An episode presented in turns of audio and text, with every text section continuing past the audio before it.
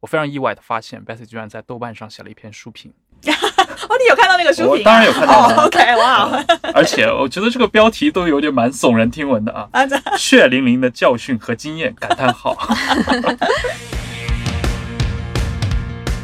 欢迎收听备忘录。你好，我是 Bessy 李倩玲。过去三十年，我的职业生涯跨越海峡两岸，几乎都在和广告行销行业打交道，有幸见证了中国经济和商业模式突飞猛进的崛起。我想用这本备忘录记录我对周遭的观察，带您一同进入每一个正在发生的商业现场。我告诉你，我这本书哈是边看边骂，骂谁？骂我自己。你在做创新这件事情遇到的坑，我之前的 WPP 都遇到过。跨国的集团就代表它的总部肯定是在中国以外的地方，然后有很多拿着 global title 的人，或者是说什么亚太区的这种这种职称的人，他必须要证明有他这个职位存在的价值跟必要性。前年 Netflix 它其实是扶持了一部韩剧嘛，嗯李氏朝鲜》。后来我才知道，为什么 Netflix 他们要投拍这部剧，是因为他们在南美的订户很喜欢看韩剧。哦我当时的一个理解就是，这种全球化的公司太可怕了，简直就是上帝视角。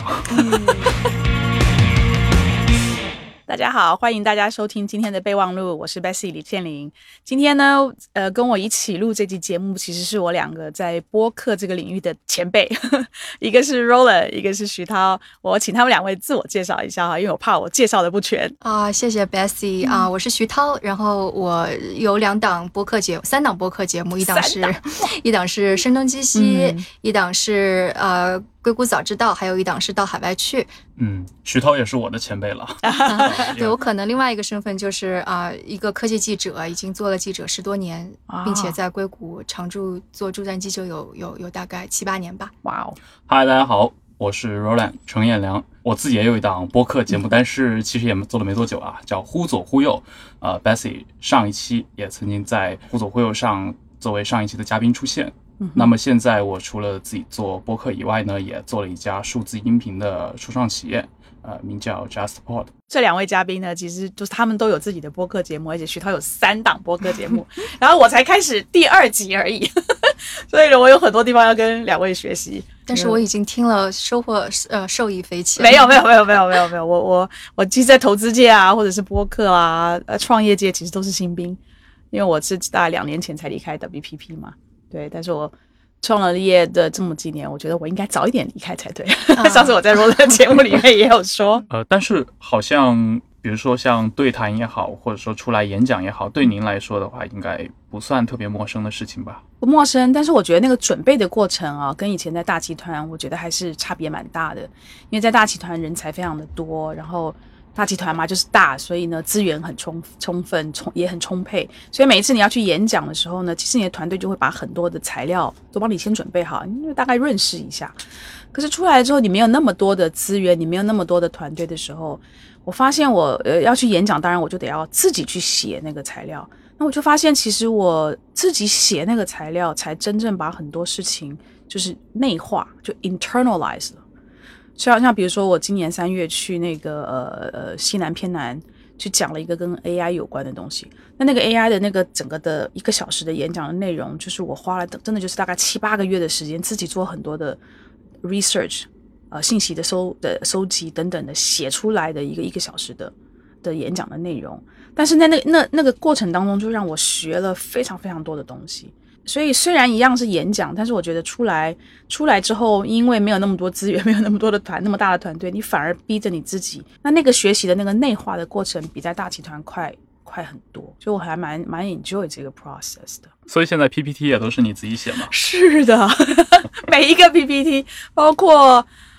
前一阵子那个可口可乐的客户，呃，我还蛮荣幸的，呃把把我找去他们公司，跟他们的团队去谈 storytelling，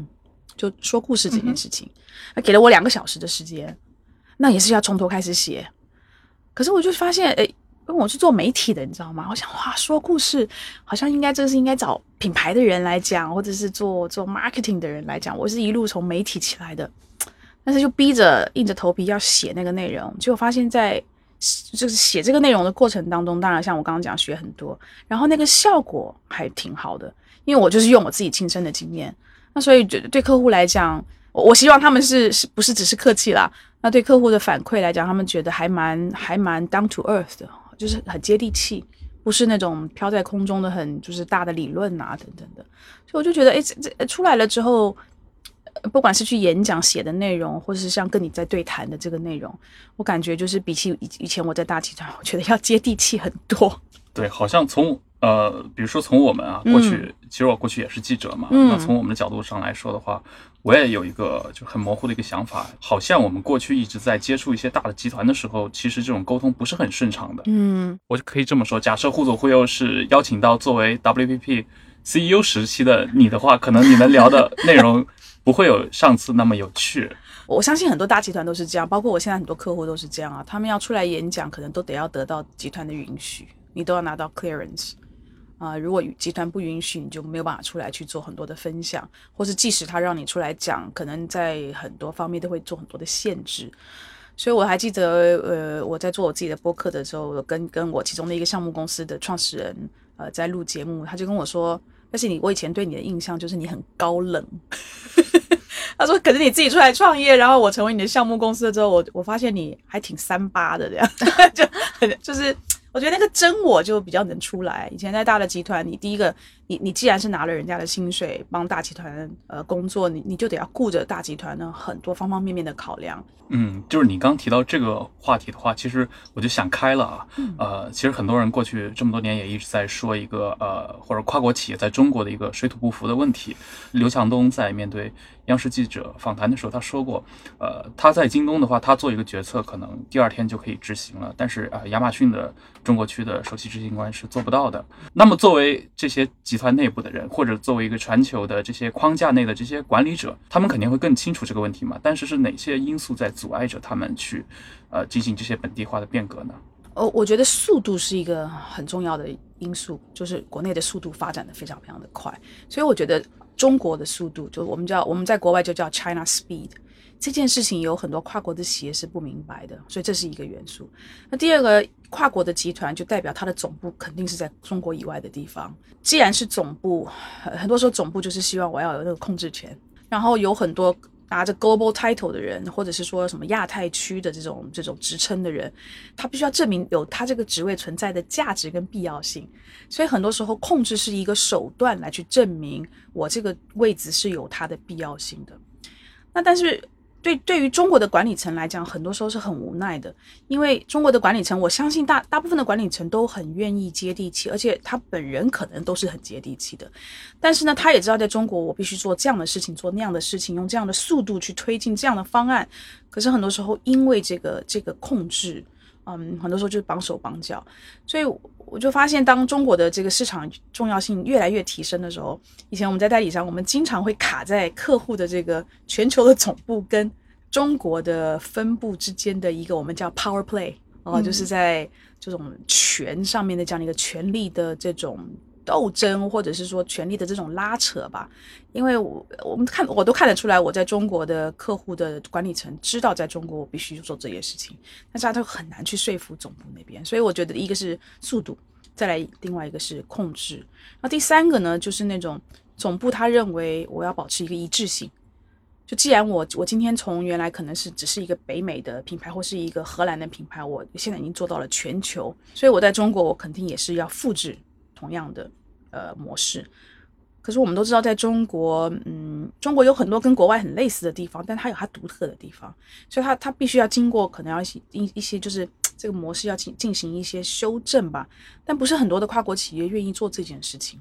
所以我觉得中国的团管理层不是说不接地气，而是我觉得这三个因素就把他们的手就绑在背后，就就绑得死死的。哎，可以请徐涛来分享一下。嗯 你作为记者，你肯定看到这样的案例，每天都在研究嘛。对啊我先想说，那个之前我听 Bessie 的节目，我觉得有一点特别好，就是你讲的一个例子，特别好的证明了您刚刚说的那一点。嗯就是说，当时好像你们在 WPP 下面是想说专门为电商做这种服务，嗯因为好像说服务电商的各个方面其实是分散在下面的子品牌、子公司里边的，你们就有向总部去提议说应该把它们合并在一起，做一个这样的改变。嗯结果好像也没有能够成成型。是的，对，我觉得那个例子非常非常的好，就说明了这一点，说明了你你们知道中国本土是什么样子，但沟通过程当中，嗯又发生了障碍。嗯然后我看到的是，呃，在中国这边，因为中国的人口结构以及大家的需求跟美国那边是非常不一样的，嗯所以可能真的就对于我而言，我每一次回国。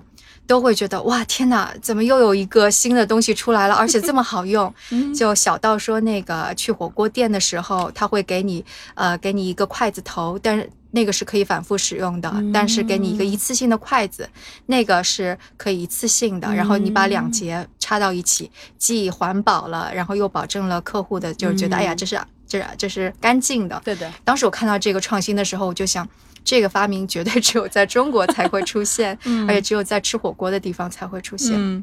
然后还有像，呃，我觉得那个特别大的一个，我觉得是就影响了整个生态系统的，就像呃移动支付，嗯我觉得这个实在是太大了。对的，就因为在嗯中国，它没有像就美国信用卡那么成熟，所以它才能够孕育移动支付。嗯，徐那徐导你你因为你你是在硅谷住了这么多年，所以以以你的就是说资历还有你的身份，我相信你也接触到了非常多的那种跨国企业的总部啊。可能你有跟他们聊到，就是他们的总部跟中国之间的这种互动，他们有没有跟你聊到？像我们刚才谈到的这种 power 呃，play，其实对于记者而言，他们说的并不是太多。就我只是跟下面的员工，他们可有可能会说到一点。首先，第一点就是很多其实大的互联网公司要进入中国市场，其实挺难的。因为有各种各样的政策，所以他们如果要发展中国这边的业务的话，其实是有一道类似于就是限制在这里的。嗯另外一个就是还是说他们是不是离这个市场足够近，他们能不能够做决策？嗯，我觉得这个也是可能就像你说的，没有那么快反应吧。嗯，哎，讲到这个，我我我倒有有一个案例，我也蛮想听你们两位的意见，因为你们长期的记者的这种观察力啊、洞察力。你知道那个 Uber 优步当初在进中国的时候，其实他那个创始人 Trevor 就是他认为他汲取了非常多以以往的这些跨国企业的教训啊，所以他在中国做 Uber 一定要用中国的方式来做 Uber。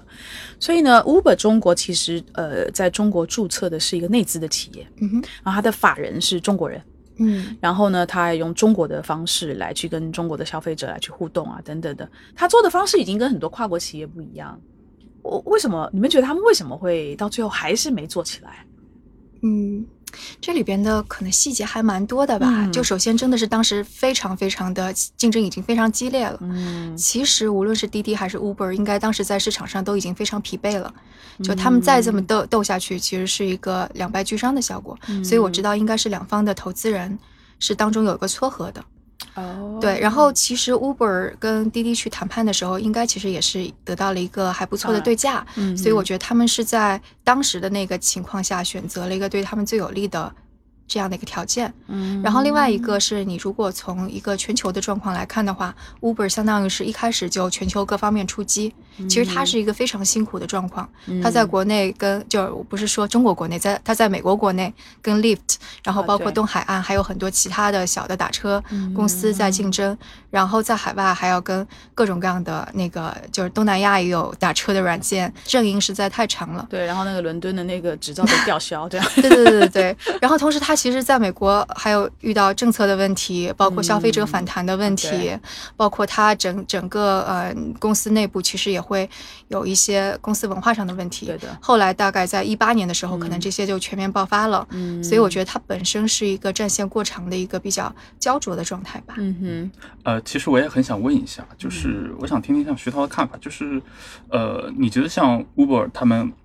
在中国市场最后寻求的是一种呃合并嘛？是不是是因为中国市场之前是有过这样的先例？比如说当年优酷跟土豆啊，就是我们在一个行业里面出现了几家，然后不断的烧钱，反正大家都会觉得最后你们可能都会。啊，进行一个整合，进行一个合并，好像资本方也在推动，但是这个是个中国独有的一个现象吗？还是说在美国的这种商业格局里面，呃，是也会有这样的一些案例出现？嗯，我觉得这个可能 Bessie 来 讨论会更加对因为因为我是想到地，对，对，因为我是想到了当年推动那个优酷和土豆合并的是付继勋嘛，嗯哼，那么滴滴这个事情应该好像也是他在中间哦真的啊？和参与，哦。对的，，嗯。嗯，我想并购可能是一个那个商业世界当中的常态吧，因为你会看到，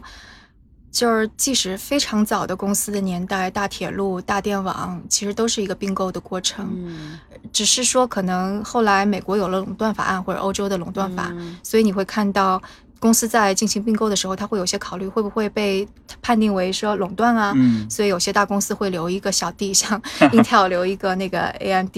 或者是其他的。所以我觉得那个美国公司会有这样的考虑。那在中国本身，它前期是一个类似于零和博弈，因为你看他们采取的策略是价格战的策略，对，所以对于他们而言，无休止的价格战是没有办法带来利润的。无论是公司本身还是投资人本身，它一定是会有一个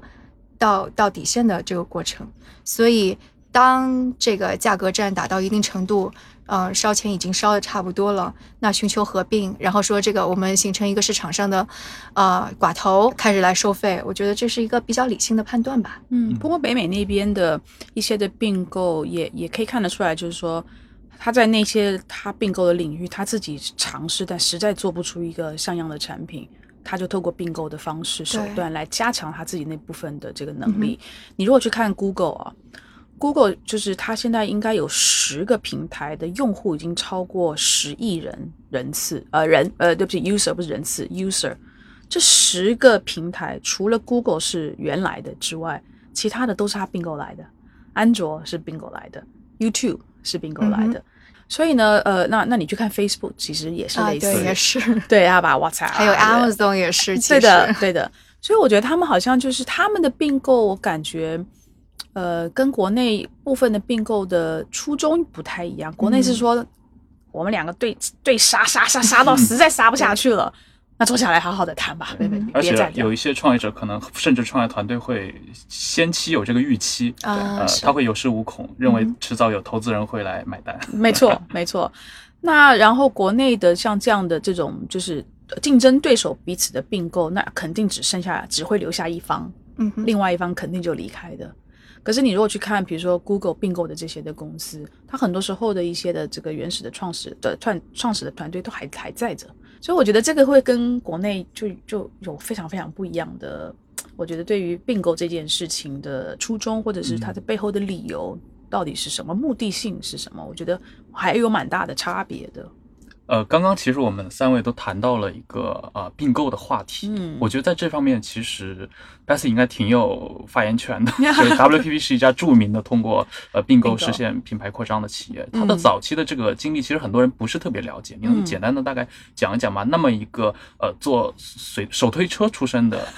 呃，这么一家制造业的品牌，它是如何去收购智威汤逊、收购奥美的？嗯，是这样啊，呃，WPP 是在大概八零年中的时候，创始人呃呃马丁爵士，他其实之前是在呃 Saatchi and sachi 就中国叫做盛世长城啊，他的他的英文公司的名字叫 Saatchi and sachi 他当时是 Saatchi and sachi 这个广告公司的财务长。那那个时候的八零年代的英国，我相信跟这这这，比如说过去这十年中国的资本市场很类似，就是那边的资本市场在当时是很活跃的。所以呢，那因为呃，马丁爵士绝顶聪明嘛，然后他看到了机会，所以他就觉得，与其继续在沙县沙奇做财务长，不如利用这个机会出来干一番事业。所以呢，他就跟了另外一个志同道合的，也是一个同事就出来。那当然，如果你要你要就说走资本市场，你从自己开始慢慢慢慢这样养，这个路径太慢了。所以呢，他就是用借壳的方式。所以 WPP 其实当时就是是一个已经是一个上市的壳，那他就把这个壳买下来，然后接着就开始用资本市场的这个手段开始蛇吞象。然后呢，呃，如果你去坊间去去搜 WPP 历史的话，那一段的历史，甚至像比如说并购奥美这件事情，会把它形形容为几乎是一个叫做什么恶性恶意收购，恶意收购，呃，当然不是啦，但是很接近恶意收购。然后当年就是八零年代还有九零年代的时候，是全球的广告市场都在都在成长的这个阶段，所以你不断的有客户，然后全球化等等的，所以我觉得那个时候有非常多的客户可以可以喂给我们，所以 WPP 前面的大概二十十五十五年到二十年吧，它的规模一个是自己的原生，因为那个市场在 booming 嘛，市场市场在成长，啊，再来就是利用并购的手段并并进来，所以双管齐下。就缔缔造了这样的一个非常大的呃传播、行销还有广告的集团。你刚刚提到一个概念，就是蛇吞象。嗯我理解中这可能就是要一种大量的去杠杆，包括去融资。呃，是不是说它的代价其实最后就是你的，嗯，这家公司可能它的股权结构是一个，呃，跟许多公司是不一样的。因为 WPP 它是属于一个叫做控股集团，嗯它是 holding company。那它当时，比如说呃大卫奥格威，呃当时为什么愿意把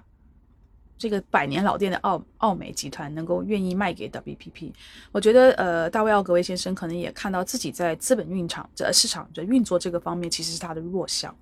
但是如果一个集团要要做大，而且要走国际化，你你没有资本，你真的很难去走出去。所以我觉得他可能看到了，他跟马丁爵士就是一个非常好的搭配搭档。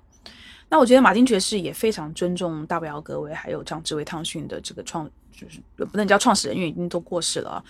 但是他也他就很尊重这两个公司，也就是利用这么多年建立起来的文化。所以他虽然是蛇吞象，但是呢，他让这两个公司保持他自己的这个企业的文化，然后独立运营。我觉得这是一个还蛮好的一个搭配。那但是这样的一个手段呢，在 WPP 的这个呃后面的这十年里面的，尤其是呃大概过去的七八年吧，这个手段就就遇到了一些瓶颈，因为全球的市场饱和了，新兴的市场像非洲的市场其实还没有形成一个气候。那所以当全世界的市场没有没有新兴的这个市场可以再喂给我们，客户也开始在削减预算。原来集团里面的公司自己都不一定还能够喂饱自己了，我哪还有新的客户再去喂给我要从外面并购进来的公司？所以我觉得最后的那七八年，我觉得在并购上面遇到瓶颈。所以你看，呃，马丁爵士离开了之后，新上任的 CEO，这过去这一年以来在做的事情就是什么？做减法。哎，我想问一下，是不是说流失的或者没有增长那个部分，其实都是流失到了 Google 和 Facebook 那边？嗯，但是呢，这个这个是就他们俩就是一个很微妙的关系啊。马丁爵士当时就创造了一个词，叫做我们中文叫亦敌亦友啊，啊但英文就叫 frenemy 是吧 frenemy。Exactly。其实 WPP 呢，在 Google 还有 Facebook 是最大的广告主，啊，他来做投放，OK，它其实是最大的是 automatic 那种投放吗？automatic 投放，所以这两个平台其实 WPP 是最大的投放的代理商。嗯所以对 Facebook 跟 Google 来讲，它是非常重要的一个合作伙伴。但是呢，又因为他们的这个，就像你讲的广告自动化、投放自动化的管理的系统啊，WPP 也看得到一个潜在的危机，就是说分分钟你其实可以可以跳过我 WPP 的的代理商，嗯嗯嗯，直接去帮客户服务。如果客户不是那么在乎哦，我一定要有克制的内容，嗯我其实内容我的广告当公司已经帮我做好，我就是直接做分发的动作，然后我用技术的方式可能做很多很多的版本，我也不需要用很多的人力。这个时候很真的很有可能很多嗯，不止倒闭 P P 啊，所有这类似这样的集团里面的代理商的的角色就突然间被会被机器替代掉，嗯所以就是那个就是一个非常非常微妙的关系。那我就觉我是觉得这样对于呃谷歌来讲，Facebook 甚至国内的腾讯啊、阿里巴巴啊、百度，他们到现在没为止呢，没有完完全全的去替代代理商的职位的可能更可能很根本的原因啊，是客户服务这件事情是很花人力的，又要就一对一的沟通，对的，贴身的，的服务，然后你要你要花很多时间跟客户呃磨，然后要、要了解客户想要做什么，然后你要创意不断的改，改到 n 加 n 加 n 加 n 版这种这种改法，这种可能不是平台想要做的事情，因为他们之所以是平台，就是我要我要做平台要做的事情，我是平台管理，所以我我没有办法去做这么多这么深度的一对一的。所以客户其实也不在乎说大平台会做流量造假这个事儿，就反正大家都在造假，我只要效率提高了就行了，是吗？怎么样都会有这种现象。其实客户是在乎的，嗯客户在乎，但是呢，客户很无奈，我觉得，因为因为客户知道市场上是有，像像比如说中国跟美国很类似，全球都一样啦，至至少有三分之一以上的流量是完全是造假的。OK，哎，美国也这样是吗是的，哦美国一模一样。？OK，所以其实客户是了解的，这就是为什么前一阵子那个联合利华的全球的那个 CMO，他现在退休了啊，退休之前他站出来讲话嘛，他就说从联合利华的角度，呃，我们愿意跟网红合作，但是如果但是我们不愿意跟有很多假粉或是姜粉的网红合作，我们想要跟的是这个比较 authentic 的。嗯，哦，这个网红来合作，所以三分之一假流量的这件事情，客户是知道的。好，那有的时候你会望向大平台，你会觉得大平台你你非常有资格站出来说，我不愿意再提再去提供这些所谓造假流量的这种合作伙伴。可是大平台可能也知道这个生态，嗯，我如果把这个切断，有可能先影响到我自己大平台的广告收入。是合谋者，对，所以我觉得很多时候啊，就是既得利益者，你去期待他去做改变，就是有很困难，很困难。嗯市场上的很多的大的改变或是颠覆呢，很多时候是来自于新新兴的，不知道从哪里冒出来的一个一个对对是小鬼。对，所以我们现在就期待一个那个 disrupting 的角色出现。但是那个旅程是痛苦的。对对对，是，是，对，而且像这一类的呃新兴市场诞生出来的这些新的未来的竞争者，他们往往还要面对一些拷问嗯嗯啊嗯，，没就是错，类似于像比如 BAT 做了你的事儿，你怎么办？对 对，没错这，种这种话题就没法回答。啊，对，没错。你刚提到二零一七年联合利华的 CMO 不寻求再和那些数据造假的 KOL 们合作，呃但是它的替代替代方案是什么呢？它只是单纯的削减这方面的预算吗？还是说，我觉得他他不是削减，而是说他他因为他他做出了这样的一个声明了之后呢，这个声明开始就往下每一个每个地方去做落实嘛。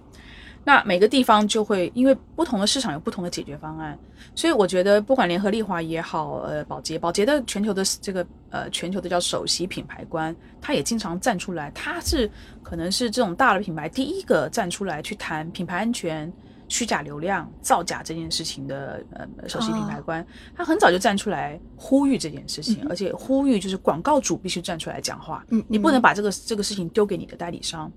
那所以当他站出来讲话的时候，比如说宝洁内部呢，他就从全球把这个 KPI 往下放。好，我有这几个主要的市场，比如中国是其中的一个。那我们在中国的营销团队，我就会希望你们去想想，我们以我们宝洁在中国的这种影响力跟地位，我们怎么把这件事情带到中国的市场，造成一个影响力。那 Bessie，你应该投资一个那种 to B 的 to 广告商的洗甲粉的那种技术工有具。有有啊，有是吧？啊，已经投资了。有，我投了一个呃富哥科技，对，哦然后呢它其实出了一个平台叫哦，就是这一期的节目。OK，OK。嗨呀，我觉得那个那个简直是炸锅，他已经连嗯续地收到了，到目前为止可能五六封呃那个律师信函。呃，律师信函。为什么？哦天哪它是从什么角度？其实我觉得那那个律师信函啊，发律师信函的那一方，我不知道是要做给谁看的，因为理论上呢，这个贵了吗的平台呢，它其实就是一个平台，意思就是说你是媒介方，或者说你是独代，你要你要到自己这个平台，到这个平台上自己注册一个账号，然后自己上传你的价钱跟价目，然后你来去选择你你要你要多透明，你的价格返点你要你要多透明。所以其实那个平台不是不是这个科技公司自己用爬虫到网上去爬出来，然后自己的嗯放了品，不是这样子的。啊，所以潜在的威胁是可能呃，就是这些挂价格的人他们会比价，然后把价格越报越低，是他们担心这个是吗？因为哈，中国是这样，就是挂在这个平台上，很多时候呢是嗯那是媒体的，就等于是媒体方、媒介方，或者是他们独家代理的 OK 就是代理商。但是呢，他们的媒介方的价格要到代理商，就是我们讲 Four A 的中间呢，它可能经过了好几道的嗯，中间商。嗯哼，那你知道吗？每一道中间商就再搭一次 再加一道价钱。嗯嗯所以呢，我们曾经统计过，就是它的底价如果是四十，来到代理商这边报给客户的可能就变一百，所以这中间可能就多加了六十块，那就是每一道都都再加了一道的价钱。所以当这个贵了吗平台出来的时候呢，它是把这个四十块直接大拉拉的就在这个平台上你看得到的。所以当时这件事情出来的时候，很多的品牌呢就就呃打电话质询质问他们的代理商说，嗯。你这个跟你报给我的价格怎么差那么多？你你可不可以跟我第一个跟我做个解释？中间商就不干了。对，但是我觉得好的现象是啊，呃，当然我刚刚讲了，因为有人打电话来要下架嘛，或者隐嗯隐姓埋名，但是也有不少的供应商打电话来说，我想要我想要上架，所以呢，我们上架减掉下架 net net 是多了四倍的供应商在这个平台上，嗯所以我从这件事情上面的解读是说，市场我觉得已经走到了一个实在忍无可忍的地步了，大家都希望能够透明，我觉得这个是好的，对现象，好的好的发展，只不过就是说要还要可能还要再花一段时间，能够让绝大部分的人愿意接受这个平台，然后能够呃真的是越来越越走向这个叫做投放呃透明化的这个方向来去发展。但当然，我就讲，像我就像我讲的，这个可能需要品牌要有足够的勇气，嗯，代理商可能也要足够的勇气，因为这个也会影响代理商的收入嘛。是，对，我觉得这就是一个非常典型的例子，就是你刚提到的，为什么嗯大集团做不了这个事儿？啊、你从财务的角度上来说，是非常容易理解。啊 对的，对，您刚提到这个理论，其实，在硅谷其实有一本书嘛，嗯呃，哈佛商学院的教授写出来的，而且。呃，徐涛肯定也是读了《创新者的窘境》，对对我知道 Bessie 最近也在向很多人推荐过，之前也也推荐给我过，嗯呃，我也去看了，而且我非常意外的发现，Bessie 居然在豆瓣上写了一篇书评，哦，你有看到那个书评、啊？我当然有看到了哦、OK，哇，而且我觉得这个标题都有点蛮耸人听闻的啊，血淋淋的教训和经验感叹号。还所以，所以你真的是看完了这本书之后就有感而发吗？我告诉你，我这本书哈是边看边骂，骂谁？骂我自己，因为它里面讲的所有的你在大集团，或者是说你是一个成熟的呃企业，你在做创新这件事情遇到的坑，我之前在 WPP 都遇到过，都遇到过。所以我那时候想，哦，我要早一点看这本书，不就就好了吗？我就知道怎么去处理这个坑的问题了。比如说最呃最明显的就是，很多时候要做一个创新，最终的决定是那个 CEO，对吧？但是呢，什么样的方案到最后会呈现到 CEO 的面前，已经嗯经过了非常多轮的筛选。对，是，所以当放到 CEO 的面前，要让他批的这个这个创新，可能提案的那个人他是挑了一个软柿子，就是这这最容易做的。嗯嗯，那我就嗯我就拿这个去给 CEO 让他批。但是这他提的这个有可能不是真正的 innovation，而是只是一个 marginal 的 improvement，就是一个稍微的我们叫我们叫我们叫 continuous improvement 的方案啊，延续性的延改进续性的改进的一个方案，而不是一个真正的创新颠覆自己产业的一个方案。所以我就是在大集团看了真那那本书里面写的，虽然他用了很多的例子都是就是八零年代啦、七零年代、九零年代的例子，但是我觉得那些例子里面所看到的呃教训，在现在的这个时间点来看，还是相关性非常非常高的。那我在看这本书的时候，就一直在回想阿里巴巴集团、腾讯集团、百度在做创新的时候，你其实看到很类似、很类似的影子。举个例子呢？比如说，嗯，腾讯做那个短视频这件事情，啊哈，其实腾讯的那个短视频叫微视，嗯出来的时候，其实抖音还没那么火，那个时候是呃，应该是快手稍微起来了。那你说，你想想看，腾讯腾讯这么大的一个集团啊，它又有这么大的流量的微信，理论上它做微视，它应该可以做得起来才对，它不应该是让抖音这样的公司抢在它的前面做了这么成功。但当时我相信有很多，比如说，嗯，集团大了就一定有里面有非常多的我们叫 silo，嗯哼啊，各同不不不同的这个呃事业单位之间，它不一定有那个理由要合作，所以微视有可能不是在微信下面，还是另外一个事业单位，所以它不一定能够得到全部微微信的和的的支持。我不知道我不在里面，我我我不知道真正发生什么事情。嗯但是后来就是因为没有成功，所以他就把这个产品就就把它就把它放起来了。哎，没多久抖音跑出来了，然后就一发不可收拾。那维视又再重新重出江湖，但是我觉得还是没有赶上那个抖音现在在市场上的这种渗透率，这种这种消费者的这种使用率。嗯甚至我觉得，因为大家花很多时间在抖音上面，像在头条上面，一天只有二十四小时的时间，它影响的就是你在朋友圈上面的时间。对是，所以，所以朋友圈这边很有一点点开始，就是说这个这个这个时间上就慢慢被别的平台去抢去了。诶 b e s s y 你刚刚嗯有说说，如果你早点看到这本书，可能再到 PP 做的很多决策就不一样了。就如果你当时早点看，会怎样做一些决策？如果我早一点看这本书啊，我可能会去跟马丁爵士说，嗯，我在做 WPP CEO 的同时，你能不能给我，比如说你把几个集团里面的小一点的代理商，你让我来直接经营，啊，我把它揉在一起然后我揉在一起，然后这些都是一些小的，但是我揉在一起之后呢，我让他们去去跟外面的技术公司去合作。那我的目的就是要让这个小的代理商怎么样来去颠覆的 BPP 的旧有的这个模式。OK，如果我早一点看到这本书，然后还在 BPP 里面的话，我可能会用这样的方式去去跟集团的老大去谈。嗯嗯，这好像是也是这本书里面给出的一个直接建议，就是大企业大集团如果要做内部孵化的话，必须是最高层的领导亲自去抓。对的，如果不是亲自去抓，像我看到那本书，我就想到微信，因为我我所理解的，因为呃有有我忘了是哪个大学的两个教授，他们正特特别把微信成功的这个历史呢写了一个报告，一个案例的报告，然后就从那个报告里面，然后加上我这个微信里面的一些朋友的了解，呃，我我记得就是二零幺零年的时候，那时候其实马化腾是有危机危机意识的，因为腾讯那个时候是没有移动是的产品的。所以呢，他们就做了一个内部创新，然后是广州这个团队，就是 Foxmail，就是张小龙这个团队，呃，这个原型微信的原型是他们想出来的。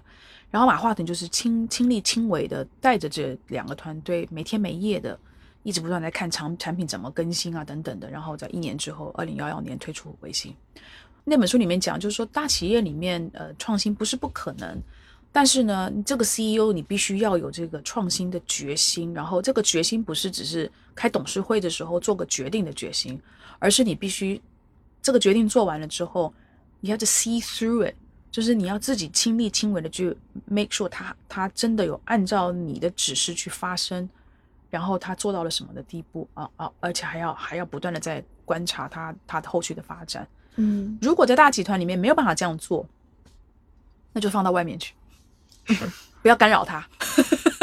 因为你你放在大集团里面去做创新啊，他永远有那个 P N L 的压力，对，永远有那个财务的压力。对对对对对对，而且对于大公司来说，它的内部项目的序列是，他们是有很多序列的。对优先级啊之类的。，嗯这就是当年零六年的时候，Dropbox 创始人面对媒体，呃，问他 Google 做了你你的事情怎么办？那么他其实当年就可以去这么回答：如果是 Larry Page 亲自来抓这个项目，我可能真的没机会。对对对，没错。然后你知道 Larry Page 他们，呃，他们刚草创这个 Google 的时候，他们其实是跑去找了那个 Yahoo 的杨致远，嗯，嗯，对，杨致远没理人家。因为那会儿他们做 Google 的时候，也是已经是市场上不知道第几百个搜索引擎公司了。没错，嗯，就没想到就嗯被颠覆了。对，那 Roland，我知道你你其实你们播客做了好多集，然后那个呃徐涛这边也是，你们应该你们我看你们都嗯访问过非常多在创新这边，不管是投资人啊、投资创新，或者是说创始人，你们从跟这些人的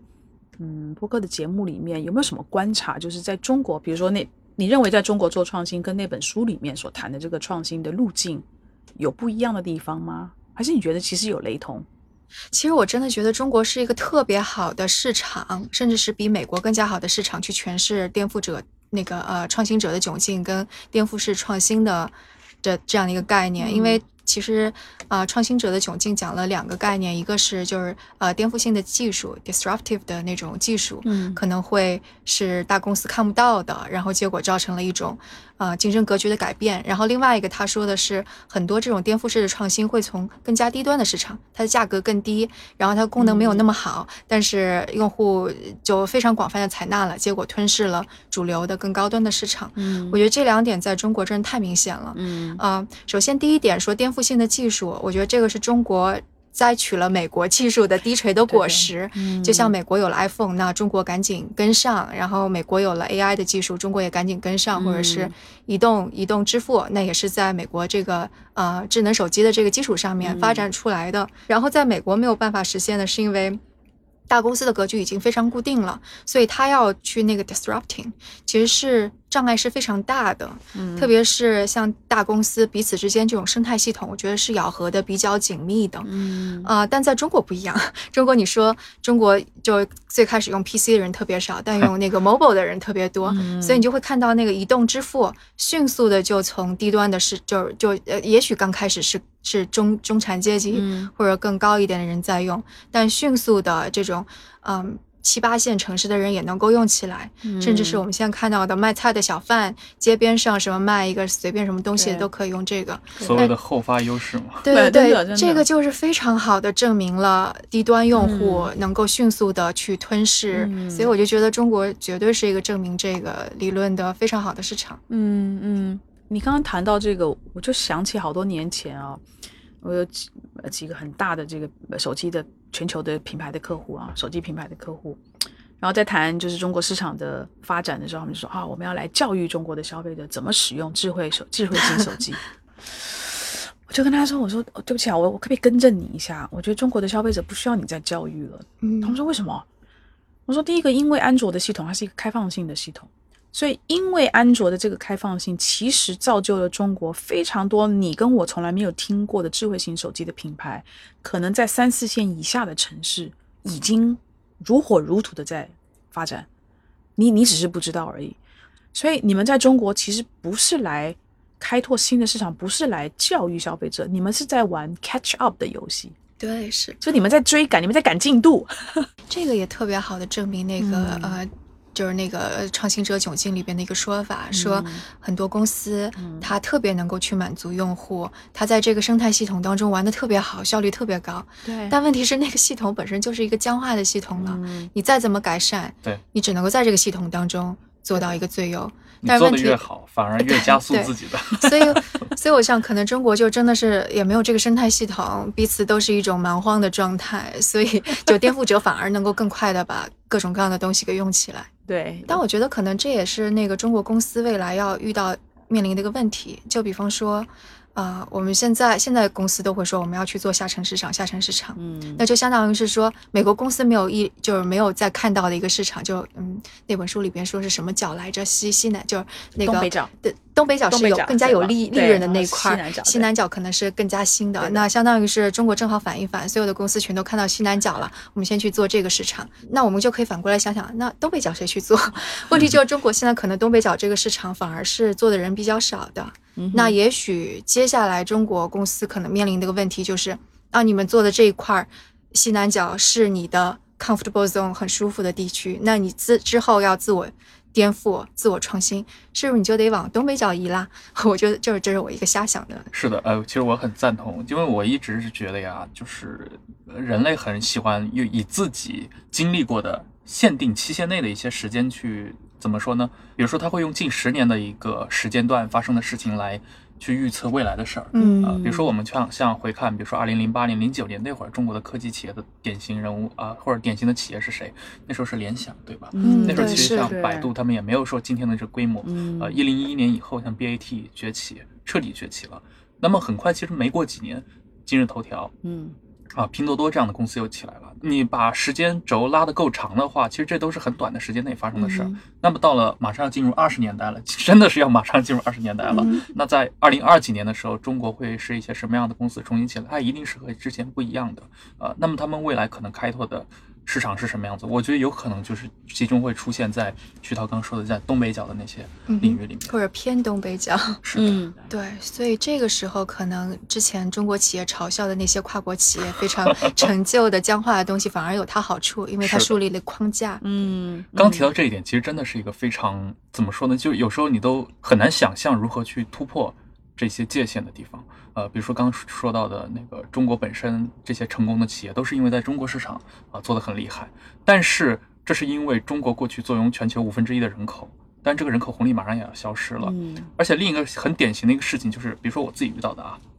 我们做任何的一个节目，像我们现在也做一些中文的数字音频内容，嗯呃，接下来可能会尝试英文的，因为我们在发现，在这个过程中，任何一家美国的数字音频的初创公司，他们做出了一个基于英文的内容，立刻就是可以在全球一百九十个国家上线、分发，嗯呃，甚至销售、播放。嗯。但是中文的内容可能它只能涵盖呃个位数的国家或地区，对。啊，这就是一个最基础的问题。嗯。比如说我们看到像 Netflix 这样的公司，嗯。它是扶持了这么多小语种的项目或者小语种的一些剧集，嗯。从内容的角度上来说，其实是全球人都可以消费的。那么他们把同样的一个故事，呃，一个拉美的故事或者一个非洲的北非的故事，更换一下字幕，那就可以在全球两百多个国家，呃，畅行的流通了，嗯对吧？呃，因为昨天晚上我还在看，我觉得真的太有意思了。像呃，前年 Netflix 它其实是扶持了一部韩剧嘛，嗯李氏朝鲜》啊、嗯这部韩剧当时也是，而是去年还是前年，反正当时特别火的嘛。嗯后来我才知道，为什么 Netflix 他们要投拍这部剧，是因为他们在南美的订户很喜欢看韩剧。然后我当时的一个，我当时的一个理解就是，这种全球化的公司太可怕了，嗯，简直就是上帝视角。嗯，是那那那也表示这家公司在背后的用户的数据没错，对对对，Netflix 就是这么起是很来的。恐怖的。对对，然后呢，你刚刚讲到字幕啊，我觉得这就是一个很小的细节，但是你可以看从这个小细节看到这个大公司的这种企图心。你知道这个就是这种内容的全球的呃平台，Netflix Netflix 不是第一个，可是它是我我看过的第一个呢，就是它的字幕还蛮就选择蛮蛮蛮全的，绝大部分的内容呢我都可以有中文字幕看。可是像你说像苹果，你去看那个 Apple TV，大部分的节目没字幕，不要说中文字幕，连英文字幕可能也有时候也不一定有，那就别的别的频道你就更不要讲了。是所以我觉得他就是他对于第一个他他的背后，因为他的数据量庞大，然后他也把他的数据用起来，他从数据里面真的是有花时间花心力去了解用户的那个需求。所以，他从用户的需求上面反映出来，就是他产品的设计，他的用户的体验的设计。对，那我我觉得这种的这种细腻的这种观察，以及观察出来了之后，你你你拿到了这个 insight，拿到这个洞察，你做了什么事情的下一步就更重要。嗯嗯，对，这也是我很好奇，因为我前段时间我见过一个呃，他也是个创业者，然后他那公司做的还应该还挺大了，在几十个城市都有呃自己的业务，嗯然后他是做那个非常下沉的一件事，就是卖卖盒饭，但是他中间说了一句话让我印象特别深，我当时觉得这个世界已经疯了。嗯，他说：“如果你不搜集用户数据，你就别卖盒饭了。”就是他连卖盒饭的事业，他都在做大数据。哇，我在想，是不是就这种收集这种数据，真的是每一个项目都要搜集用户数据吗？所以是说他卖一个盒饭，然后这个盒饭背因为他是后的人通过他的 APP 或者小程序嘛，来实现一个一个精呃，准的，没错，嗯，哦，所以他是怎么样？他是他是推送他觉得你会喜欢的盒饭。你的地理位置，你的一嗯个消费的习惯嘛，其实就是至于怎么用，我觉得他也未必现在就有一个非常完善的模型。但是这就像很多年前每一家初创公司都要抢流量一样，嗯现在好像大家都是要拿数据。你觉得这种方式是对的吗？我觉得是这样，我觉得就是因为那个呃人口的这个流量的红利已经没有了。那没没有红利的意思是什么？就是你不再有 new new 的 users，嗯或者说 new new 的 users 已经达到了，已经过了那个巅峰期了。那接下来什么？就是要回头客了。所以你嗯回头客的用的成本是相对或新客的成本要低很多很多的。所以如果我能够我不再有新兴的用户，那我怎么样在我现有的用户里面想办法让他多买？但想办法让他多买，这就不是你丢个丢个折价券，丢个这个就可以做得到的。你必须要学习他喜欢什么。你丢错了折价券，他他可能会取消关注，因为他觉得你很你很烦。对对对，你你要给他相关度高的，那那这个相关度高是要靠学习，那怎么学习？数据，如果你是一个有收集数据能力的这个平台也好，或是公司也好，它可能就是一个你的救命稻草，因为数据比较能够反映客用户真实的这个习惯。现在我还是看到很多很有意思啊，就是本身明明就是数据量蛮庞大的科技的平台也好，公司也好，然后他在做消费者调调查跟洞洞察的时候，他还是走传统的路线，就是去去外面找调研公司啊，我要找你调研公司，我要给你一个项目，你去帮我做消费者调研，觉得挺滑稽的，就是他们是用传统的方式，可能我们叫 focus group 啊，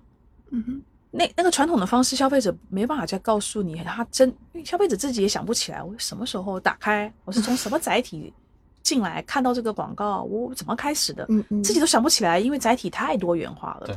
所以当消费者没有办法再用传统的方式去告诉你真实的状况的时候，但是你还要执意的用旧的思维跟旧的方法去做，那那只会把你越带越远啊。所以我觉得这个数据的价值真的，数据不会骗人。我不我不敢说数据能会会会，就是说一定不会骗人，嗯但是我觉得至少数据它反映了还挺真实的那一面。如果你你知道你知道在哪里，然后怎么去收集那个数据，然后收集来了之后怎么去分析它，分析完了之后的解读就也也变得更重要。对的，嗯，那今天我非常的感谢那个许涛还有 Roland 来参加我们的节目，我我我在这个节目里面做了好多的学习，